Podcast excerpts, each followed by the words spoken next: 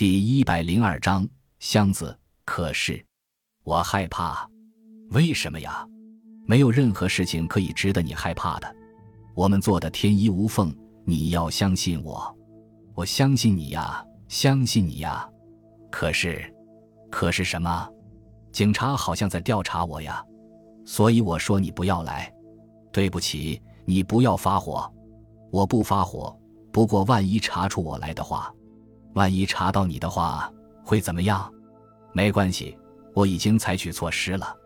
真的，真的，我能证明自己不在现场。风间君，美金子果然有情人啊！负责监视美金子的刑警乐不可支地说道：“嘿！”风间刑警的眼睛里发出光来。那个男人叫增田胜宏，开着一家农机具的出租公司，总设在东京。他主要是坐飞机往返于东北方面，那样看来，他自然有机会与美金子认识。风间刑警努力留意着，不让自己结巴。我去和他见一次。一日，风间与一名刑警结伴去了东京。增田的公司设在上野的商务大楼里，与朋友共同经营。增田的头衔是副社长，因为办公室很狭窄，所以增田带他们去了附近的咖啡店。你认识那个叫世福的男人吗？不认识。增田的唇边浮出笑容，但他的眼睛却没有一丝笑意。一开始就撒谎，这不好办啊！白发的刑警说道：“不认识的人就是不认识。但是前几天你和一个叫是福美金子的女人见面了吧？你说是她，那我认识啊。你瞧，你们是问我认识不认识一个男人？”所以我就否定了。你和美金子小姐是什么样的关系？是朋友啊。她是一个好人，我爱上她了。曾田直言不讳地说道，美滋滋地吐着烟雾。她的丈夫被人杀了，我已经听说了。对我来说，这不是一件值得悲伤的事。她被杀的时间是在上周星期四晚上七点至八点之间。这段时间里，你在什么地方？是问我在不在现场吗？我也成为嫌疑人了吧？我们已经习惯被人讨厌了，我们就是以被人讨厌来领取薪水的，而且薪水也不算多呀。你们真是辛苦了，请等一下。最近我的记性很差呀，年龄大了呀。我看看笔记本。啊，对了，那天我有会议，五点整之前一直在公司里。对了。我还去游戏机房打游戏机，输得很惨啊！那以后我去新宿喝了一会儿酒，然后回家的。你是一个人吗？不凑巧，我一直是一个人。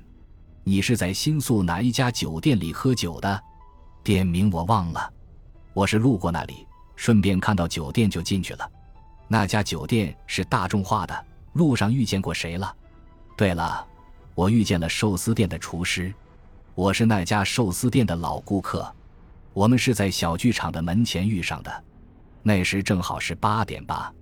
那个青年名字叫做田进二，这正好可以证明你不在现场啊。不过增田先生叫关根的男人，你认识吗？关根，他是谁？叫关根的人，不管男人还是女人，我都不认识。他在池袋开着一家酒店。哎，那个男人。是叫关根吗？我知道啊，我偶尔也到那里去喝酒。是用斋田这个名字，连这些都调查了吗？糟了！其实吧，最初我是和朋友两人一起去的，那个朋友叫斋田。我们把没有喝完的酒保存在酒店里时，写的就是这个名字，所以店里的人就搞错了，好像把我当做斋田了。解释起来嫌麻烦，而且我觉得也很有趣。所以就自称是斋田了呀。第二天下午，风间和同事再次拜访增田，我们来了解作田金二的情况。在沙发上一坐下，风间便说明来意：做田金二八点钟在新宿见到你，不在现场证明是完美无缺的。坐新干线从上野经过大宫到郡山需要两个小时。师傅在郡山被杀，正好是八点左右，最早是七点。做田军为我作证了吧？没有，他不承认。曾田嘴边浮现出来的笑容顿时僵住了。不是，风间说道：“他是不能为你作证了。”什么意思？做，做，做田军负了重伤啊！他自己驾驶着汽车撞在高速公路的护栏上，和他在一起的女性当场死亡。那，是呢。那天夜里八点不到十分的时候，他是急着要赶到新宿去吧？曾田君，白发的刑警继续说道：“那天夜里，你是乘坐十七点二十分从上野出发的星号列车去郡山的，不是吗？到达郡山时是十九点，就是晚上七点十一分。而且你径直赶往是福武士的公寓，有证据吗？有。”关根那里有你画给他的草图，只要核对上面的笔记。